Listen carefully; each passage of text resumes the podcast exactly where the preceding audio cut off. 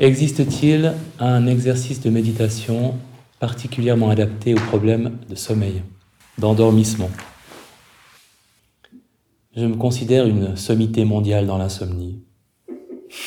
je crois que aussi loin que je me rappelle, j'étais insomniaque. C'est-à-dire qu'en tout petit enfant, euh, alors que les enfants censés s'endormaient, j'étais dans mon lit en train de me demander quelle était la différence entre le sommeil et la mort. Ça ne m'aidait pas à m'endormir. Il y a d'ailleurs une, chanson de Barbara, c'est peut-être une, question qui concerne le nombre d'insomniaques, parce qu'il y a une chanson de Barbara où elle dit exactement ça. Mourir ou s'endormir, ce n'est pas du tout la même chose, pourtant c'est pareillement se coucher les paupières closes. C'est apparemment un classique de l'anxiété des personnes insomniaques.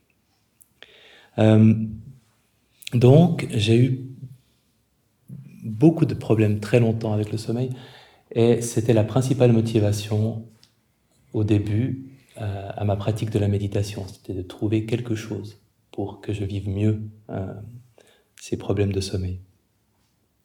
Donc, j'ai pu apprendre à observer toutes les pensées et émotions qui tournent autour de la nuit sans sommeil, l'anticipation anxieuse qui prend mille formes, demain je serai incapable de faire ce que je dois faire, euh, j'aurai une sale tête, ça se verra sur mon visage, que, je, suis un zombie. Euh, le désir, et je veux m'endormir, il faut que je m'endorme, je dois m'endormir. Euh, plus subtil, le sentiment d'échec lié à ce qu'on est en train de faire pour s'endormir, ça ne marche pas, je n'y arrive pas, ça ne sert à rien, ça ne marche pas, ça ne marche pas. Et évidemment, la reconnaissance de ces pensées est super importante puisque comme pour tout le reste, quand on reconnaît quelque chose, ça diminue déjà l'impact que ce quelque chose a sur nous, quand on le voit comme pas nous et euh, qui passera. Bon, vous, avez sûrement vos classiques si vous connaissez parfois les problèmes de sommeil. Alors, je, je crois qu'un élément clé, en tout cas, qui a été très important pour moi, c'est de clarifier les choses. Le, le sommeil fait partie de ces choses qui échappent au contrôle conscient. Demandez à quelqu'un qui vous aime beaucoup, qui ferait n'importe quoi pour vous, endors-toi si tu m'aimes vraiment. cette personne ne pourra pas le faire. On en conclut donc, après cette expérience qui vous aura valu une dispute, euh, que le sommeil échappe au contrôle conscient. Il y a plein de choses qui échappent au contrôle conscient. Le sommeil en fait partie. Donc, faire quelque chose pour s'endormir est d'une absolue stupidité, parce qu'on ne peut pas faire quelque chose pour s'endormir. Euh, c'est d'ailleurs pour ça aussi que les somnifères sont assez dangereux. Euh, évidemment que parfois on en a besoin pour les périodes limitées, mais sur le principe, ils donnent l'illusion qu'il est possible de volontairement s'endormir en prenant une pilule. On, on déclenche le sommeil, alors que c'est pas comme ça que le sommeil fonctionne. Le sommeil s'invite euh, quand il veut bien s'inviter en nous.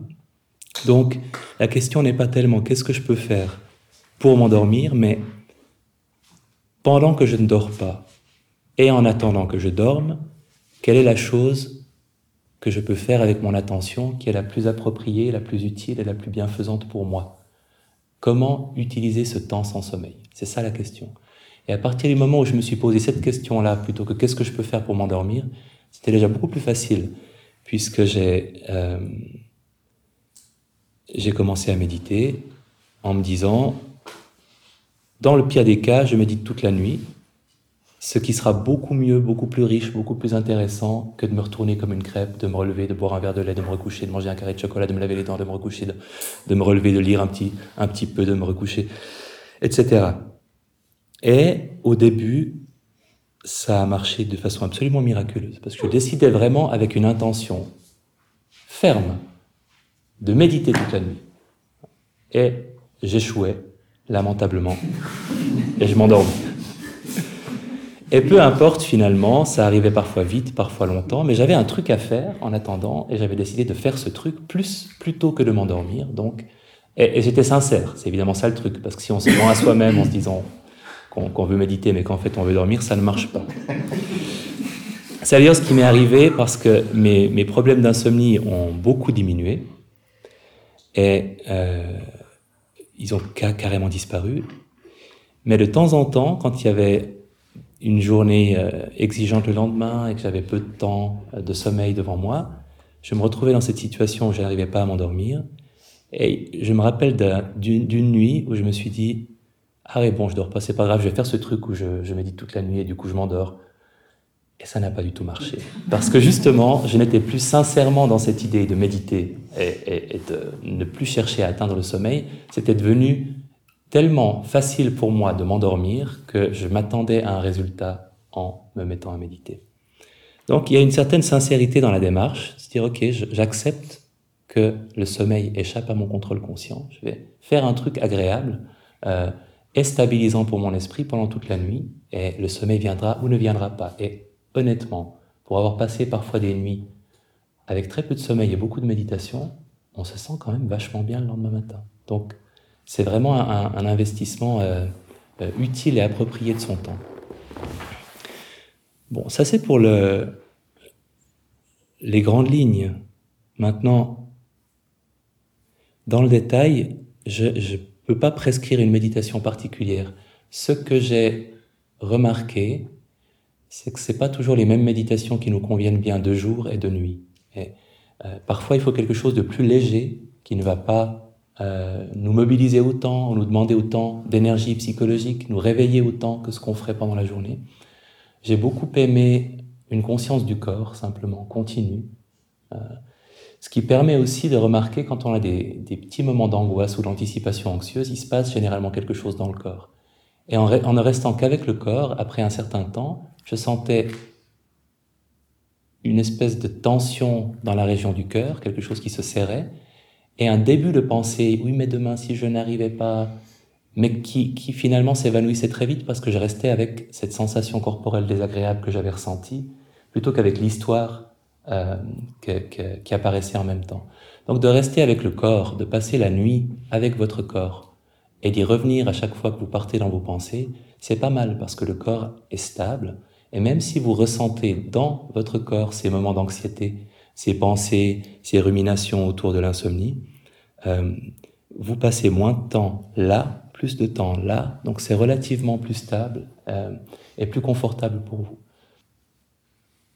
La respiration est aussi une bonne, euh, une bonne approche. Si on, si on la vit peut-être de façon un peu plus légère, en s'y investissant moins que qu'on le fait la journée, quelque chose de plus cool dans les méditations qu'on fait, dans son lit, ne dormant pas.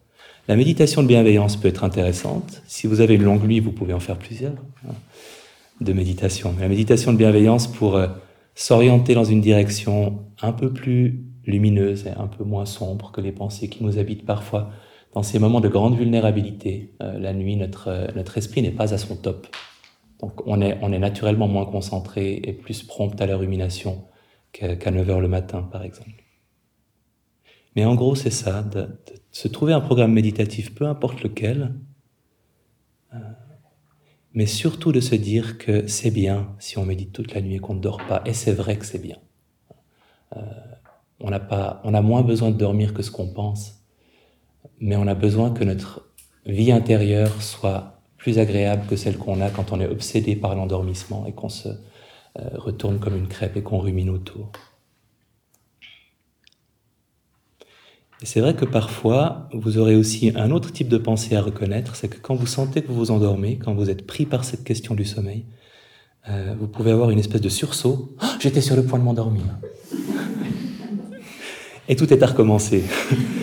Et là aussi, c'est une pensée à reconnaître, parce que c'est un grand classique chez l'insomniaque, à reconnaître et à accepter. C'est pas, ça fait partie du jeu. Comme le mon Dieu, demain, j'arriverai pas à faire ceci, cela, fait aussi partie du jeu. Et plus on connaît intimement ces pensées, moins elles ont d'impact sur nous. Elles sont là, elles apparaissent, elles disparaissent, et on revient au corps, on revient à ce qu'on était en train de faire.